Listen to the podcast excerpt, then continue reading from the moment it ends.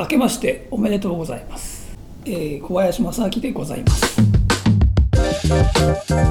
サイゾープレゼンツポッドキャストガップバンタ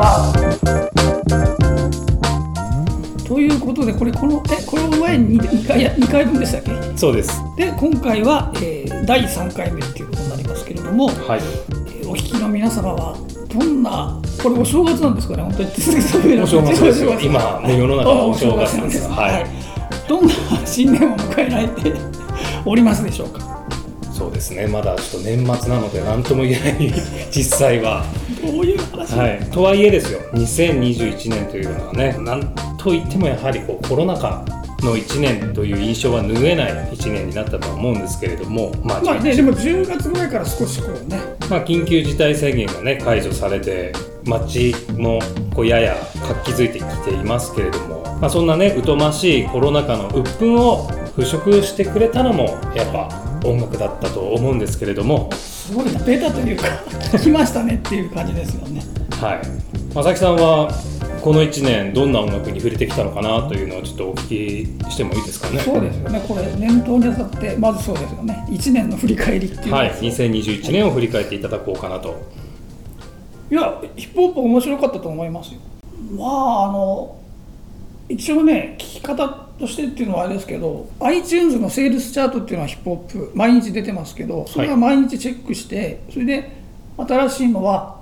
聞けるところまで聞いてます。聞けるっていうのはあんまりほらいろんな面白くないアルバムもありますからあと意外に面白いのもあったりするのででなんでそれを聞いてるかっていうと実はほらチャートって今ストリーミングの方の比重がどうしても大きくなってるのではい。例えば実売のあれなんか、えーストリーミングに換算しかを枚数に換算してあのチャート結果出してますけど。ビルボードは今そうですよそうね。だからその売れてる枚数のの比で40倍ぐらいがストリーミングとかのアーティストが多いんですよね意外にね、うんうん。そうなっちゃうとどうなのかなこれストリーミングチャートじゃないかっていう気はうん結構前からしてたのでそれをもう何年うん5年以上前からから毎日チェックしてるんですけどそうするとビルボードのチャートの上位に来ないものがいろいろ入ってくるわけですよ。全然聞いたことないような人が急に、まあ、それあのリアルタイムチャートなんで、はいそう一瞬ねその出た時に発売された日に例えば火曜日とかに出るのもありますからそその日みんなわーってそのファンが買うと1位になったりするわけなんですようんね。うんまあそこは日本のオリコンチャートと似たあまあ、デイシステリー、ムですね。デイリーだとそう、まあ、デイリーですよね。デイリーっていうかもうその自分が見てるのはリアルタイムなんであの朝3時朝朝3時朝早い時間に見たのと夕方は違ったりしてる場合もあります。どんどどんリアルタイムで変わっていくので、まあ、でもずっと同じ場合もあります。何日間も同じ場合もあるんですけどでそういうのをそれあのあれですよメジャーもインディーも得体の知れないのかのもっていうのはこれがヒップホップなのかっていうのもちょっと入ってきちゃったりするんですよね。ああそのヒップホップチャートにですか？そうなんですよねなのでだからそれ一応全部は耳は通してる感じなんですよね。なるほど、まあ、その中で正木さんがこう聴いているヒップホップのそのリリースされてる曲ですよね、実際にそのフィジカルとして版もまあもちろん買われてる、ね、方々もいらっしゃるかと思うんですけれども、その版がチャートに反映されるのっていうのはそこまでじゃあ大きななんですかシェアというか割合を占めてないってことですよね。そうですよね。そどんなそうでしょうね。だってそれ版が売れてるって言っても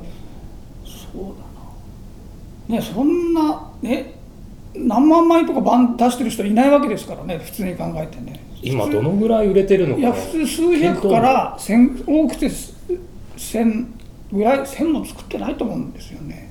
あそれかあの何回か分けて、えー2000枚とか1000何百枚ぐらいに行く人はいると思うんですよね。うんでも、まあ、枚数にしてそのぐらいの数になってしまってるってことですよね。うんと思いますけどね。そんなに何万枚っていうのはないと思いますそのただ CD に関してはもしかしたらいるかもしれないですよね。毎日更新されていくそのチャートを正木さんはチェックされてるわけじゃないですか。そのまあこ聞こえが悪いかもしれないですけれどもそのずっと向き合って聞いてるっていうよりはちょっと垂れ流し的な感じで流し聞いてるんですか？あれ流しでもないですね。他の作業をやりながらっていうことではないんですけど。あじゃあちゃんとその曲を聴こうってこう向き合いながらあそれはそうですでそこでまあフルで聞いたりとか。フルフルでいけるものもあればこれはちょっと厳しいのではっていうのが。今じゃあ正明さんのそのアンテナに引っかかる分かりやすい言葉で例えるとどういうものに正明さんは惹かれるんですか？そうなるとその、えービルボードのチャートの方では上位にはいかないようなものですよね。例えばだから50位とかには入んない感じのものですねまあ言ってみればあのバンドキャンプとかで一生懸命売ってるようなあものはもうがもしかしたらメインですね。そういうのが一番客客観的というかまあそういうものだと思います。はあじゃあトップ100の50位から100位アルバムチャにートね、うん。なんかこうふわっといるような。うまくすればそこにいたみたいなそういう感じです。よね。100位以降のアーティストももちろんいるわけじゃないですか、えでもそういう人たちはダウンロードのそういうサイトのチャートでは上位にいるってことですよねビルボードでは100位以下だったとしてもえそうだそういう人がダウンロードで売れてるかもしれないんですよね。うんそうそうそうストリーミングは全然ダメでもやっぱりかダウンロードして買ってる人がいるとないうのが多分そのチャートの今下の方になっちゃうんですね。ビートだと正明さん最近どんなもの好きなんですか？最近ではもうアルケミストとかそういうその辺ですよね。その辺をやっぱりその音楽メディアとかだと上位に入るアルバムを去年から今年はずっと出してるわけですよね。チャート以外だと正明さんどういうふうに探し出してるんですか？あのね、あれをやってないです。だからその、Spotify のなんか、リリースなんとかってあるんでしたっけ？あそういうのは全く使ってないんです。 New Music Friday 的なあ、そうそう、それは使ってない、開いたこともないんですけど、あと RapCaviar でしたっけ？とか、はいああいう。の全く、いまだに、いつか見たいと思って、いまだにそこまでいけてない。いつか見たい。いつか見てくださいよ。だっていっぱいそのそれだからそれここで言いたいのは、はい。それに行く前に、えーいろいろ情報が来ちゃ来ちゃうっていうのもおかしいんですけれども、あはいはい。例えばあのレディットっていうのがありますよね。そのフはい。ォーラムみたいな、レディットとかでをやっぱり見ちゃってる感じですかね。なるほど要は、まあ、Spotify であったり Apple Music であったりのキュレーターが公開しているプレイリストを見たら負けみたいな気持ちがあるってことですよいやいや負けとは思ってないですけどでも見てないですよね。そうなんです。よいや負け負けじゃないしだから気持ちはありますよ。なんかそういう言葉にはしないと思うんですけど皆さん。なんかやっぱこう音楽いやでもみんな見てるんじゃないんですかやっぱり。チェックはされてると思うんですけど、うんチェックすらしてないんですけどっていう、うん。チェックしてるって言わないとかもあーあるんですね。あーそうなんだ。業界的にあるんです業界的にあるんじゃないかなと思いますよ。そこのプレイリストに頼ってないでこのぐらい音楽的見識がありますよっていうのはやっぱりねこうチェックしてるよみたい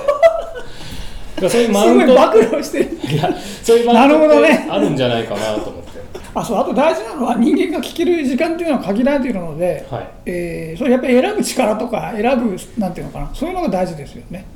選ぶ力、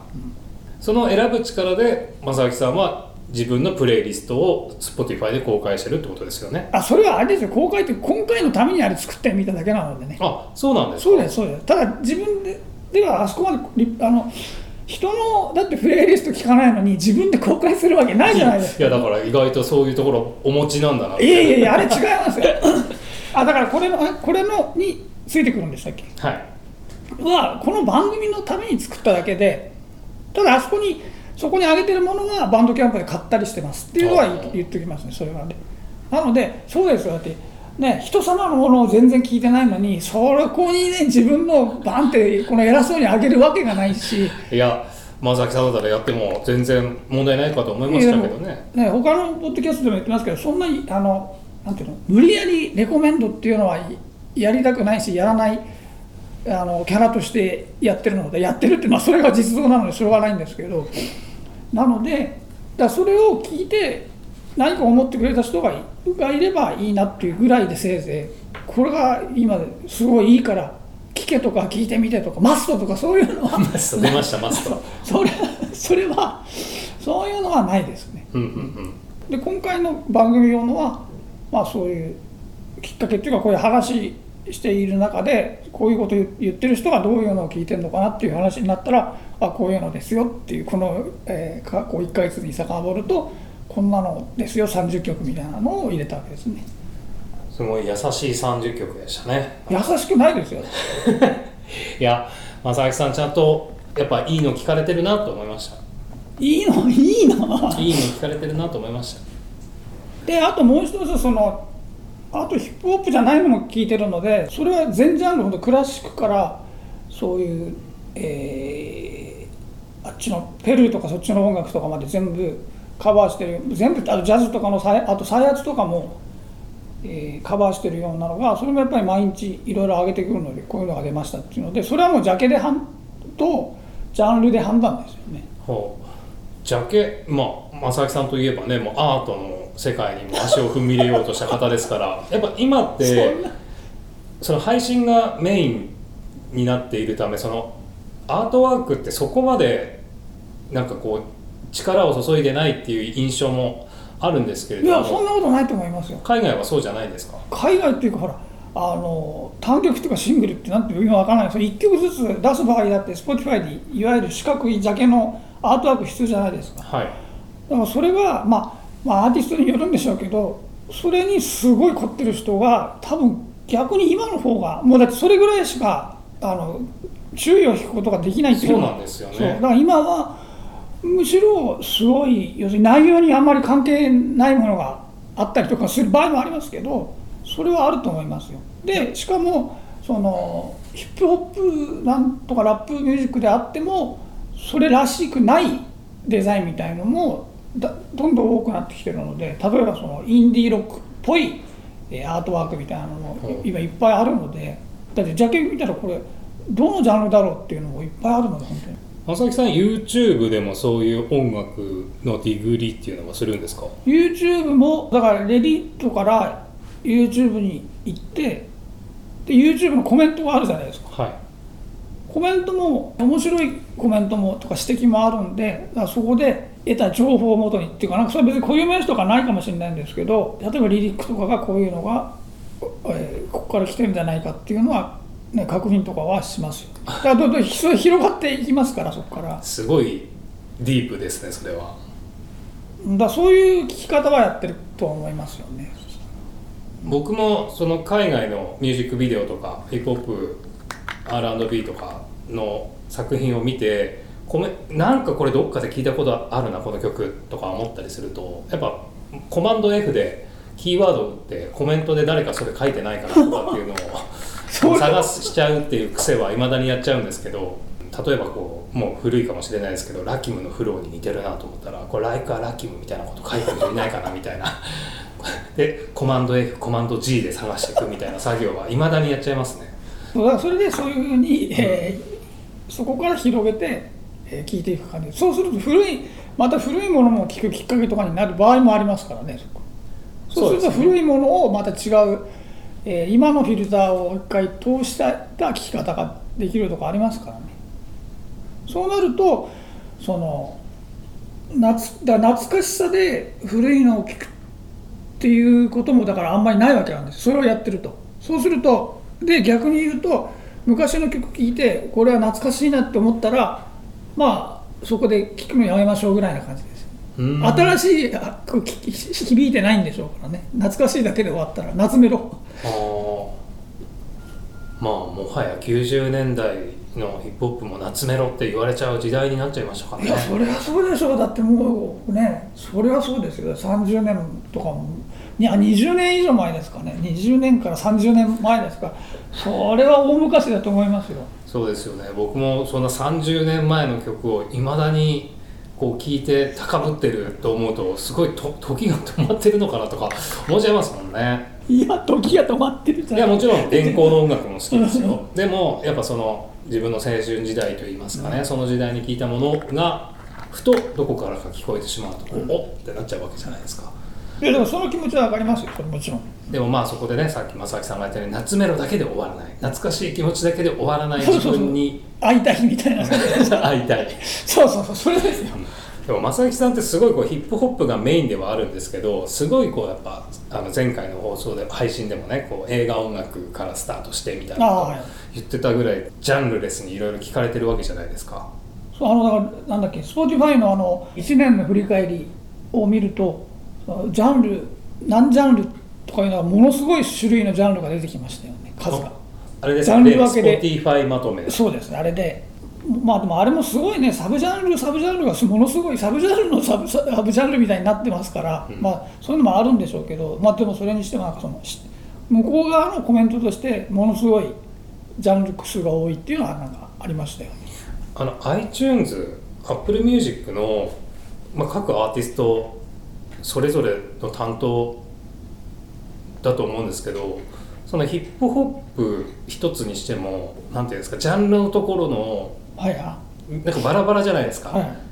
ヒップハイフンあなんだそポれか。ップスラッシュラップっていう場合と、まあ、ヒップホップだけとかあとカタカナでヒップホップとか。でサブスクをやる前までは自分で読み込んでたのでまあ、基本的にね自分でエディットできるんですけれどもそのサブスクになるとそれがライブラリに追加されると、まあ、そのように出てきちゃうわけじゃないですか、それを毎回修正してるんですけど僕これって皆さんされてるんですかね？わからない。だからそうあそうか。あのあサブサブスクリプションっていうかあのなんでストリーミングのものの使い方が多分違うのかもしれない。自分の場合が。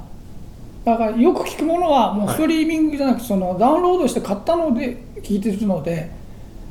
とか CD とかで聞いてるのでそうなっちゃうとあれなんですまあ家にいることが多いからかもしれないんですけどあとは車から要するにもうあんまりストリーミングって繰り返しレビュー読の聞く場合はもうストリーミングになっちゃうんです繰り返し繰り返し聞きますから。なので去年のあの Spotify の振り返りを見るとレビュー書いたものが必然的に上位なんですよずずずっと。だそれで使ってるのでそうなるとそういうなんかあのよく、まあ、確かにツイッターのタイムライン上にそういう苦情をいろいろ言ってる人いますけどあとすぐカタカナで、えー曲そそれがかっこ悪いみたいなのがもう定期的に目 目に入ってきますけどそういうのが特にだから気にはなってないんですね。ならないんですね。すもう曲だけそうもう聴いてるっていう感じあです。そうそうそう。そう本当にそうそれは。あー。でさっき言ったアートワークとこれは変だなとかっていうのとあとあの曲やっぱ曲を、うん、聴く方ばっかりになっちゃいますよね。なるほど。なんか職業病なんですかね僕の場合。すごい嫌なんですよ。その本当カタカナで表記される。いやそれはあと性格の問題じゃないんですか。だからそれはやっぱりやっぱり律儀な人なんですよ。あの嫌味とかじゃなくて自分とかそういう結構いい加減ですからそういうのは。だからそれは全然本当にそれもまた気になったことは全くなくてそうか、ね、急に確かにおかしいですよ。急にカタカナが入ってたりするのは。しかもあの読みがちょっとおかしかったりするのありますから。それは変なのは分かりますけどそんなにそこで時間を使ってどうのこうのってなんない？いやなんか本当ここ最近の話で 12月の上旬に JG の最近なんていうんですか90年代から2000年代の配信されてなかった当時のミュージックビデオがどんどんこう解禁されていってるんじゃないですか。スイズビーツと一緒にやったブループリント3に入ってる「To the Next One」のミュージックビデオを久々に見てあやっぱこの曲かっこいいなって思ってブループリント3を改めてこうストリーミングで、まあ、ライブラリに入れたんですよ、ジェイ・Zの。全部カタカナだったんですよ。でそういう To the Next One Featuring Swiss Beats みたいな。でさらに「Run This Town」 featuring リアーナカニエ・ウエストみたいな。もうすごい嫌でもう全部もう手打ちで直すみたいなそれは。もう DOA Death of Auto-Tune ってもうすごい嫌でもう生きた心地がしなかったんですぐもう打ち直しました。それは本当にないですね。じゃあ誰にに向けてカタカナ表記にしてるんだろうってレコード会社の人に聞いたことがあるああそれんですけれども。どうなんですか？いや本当に大衆向けにカタカナ表記にしてるっていう話をしてたんですけれども。でもそれはいいんじゃないですか？それでいやいいと思うんですけど。でもまあそれが主流派みたいですよね。やっぱりそれ。あれですよ聞く時やっぱり見ながら聞くっていう。そうですね。僕どうしてもアーティスト名と曲名を覚えて脳みそに入れたいっていう人間なのでなんかこうちゃんと字面を視覚字面すら視覚的に記あわ憶しておきたいみたいなのでどうしてもやっぱ気持ち悪くなると英語とカタカナのベタなあれが出てくると気持ち悪い。ね、なんか海外のアーティストが全部カタカナ表記の曲を歌ってるかと思うとすごくこうざわ ざわざわしてくるんですよ胸が。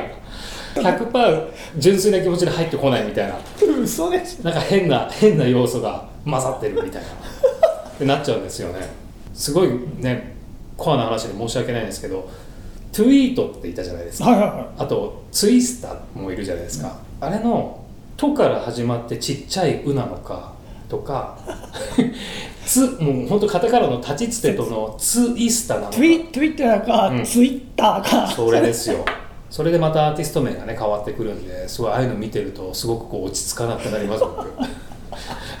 生きた心地がしません。すいませんちょっとね話提また脱線しましたけれども、ええ。まあそんなねジャンルレスに聞かれてきた2021年ですけれども正木さん的に2021年ってどんな年だったんですか？こう音楽的にはいや全然面白いですよ。そのなんかねあの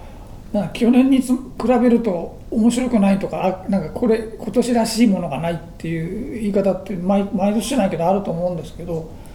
それはだからいろんな作品があって、えー前に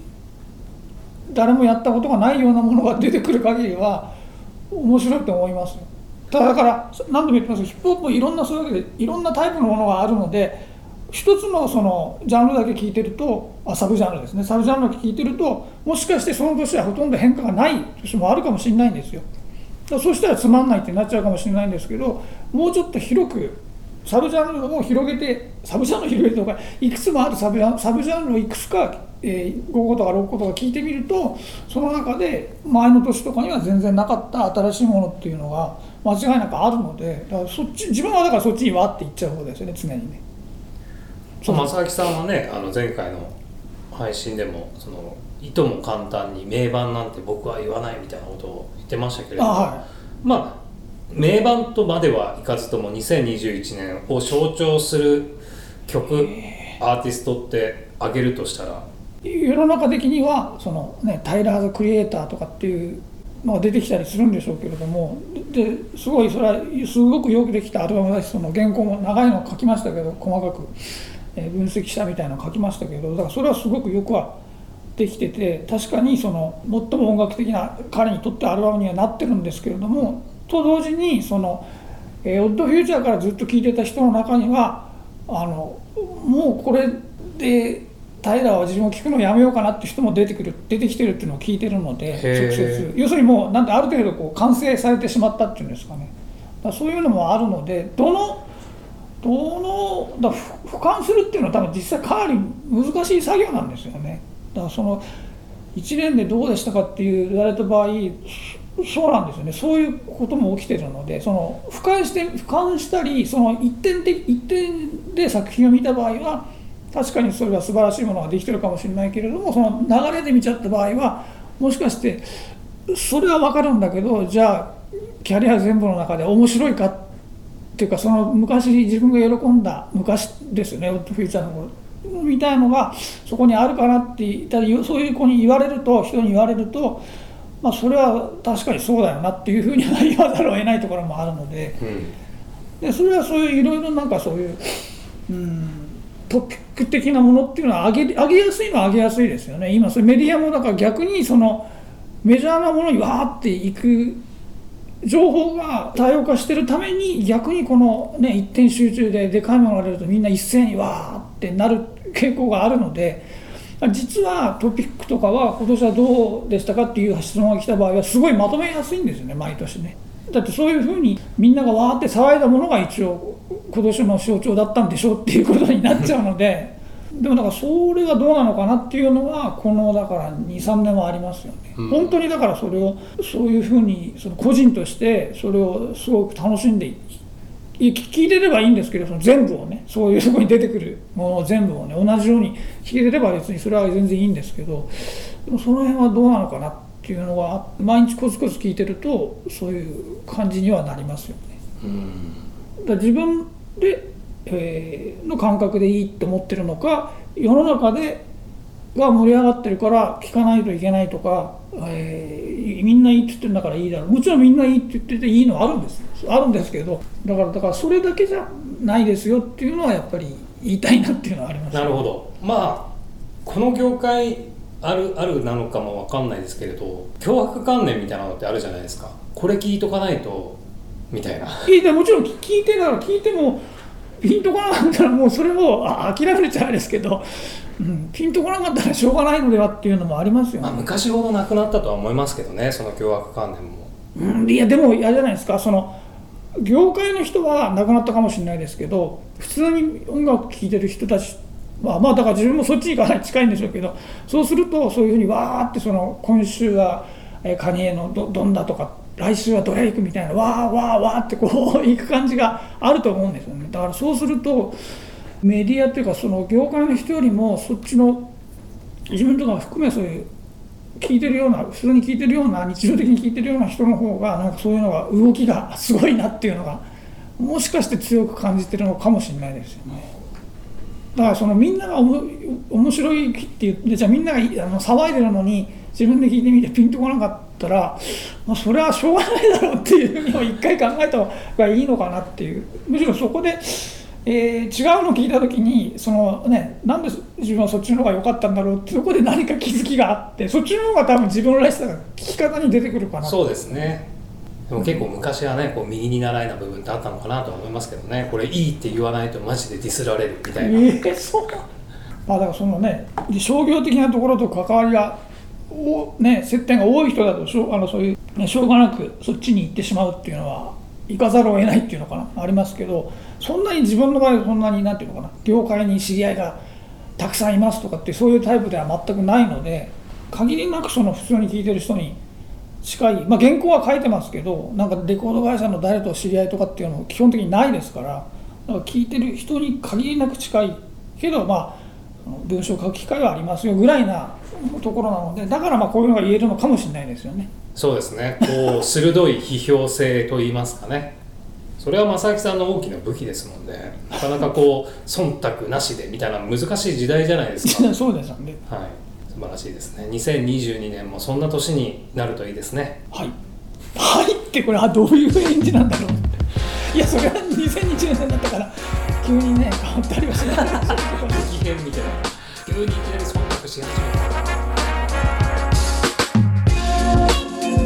細胞プレゼンツポッドキャストラップバンディット R 引き続きこんなことを取り上げてほしい。小林正樹さんに解説してほしいなどありましたらポッドキャストアットマークサイゾー .com ポッドキャストアットマーク CYZO.com から、えーどしどしお送りください。ではまた次回お会いしましょう。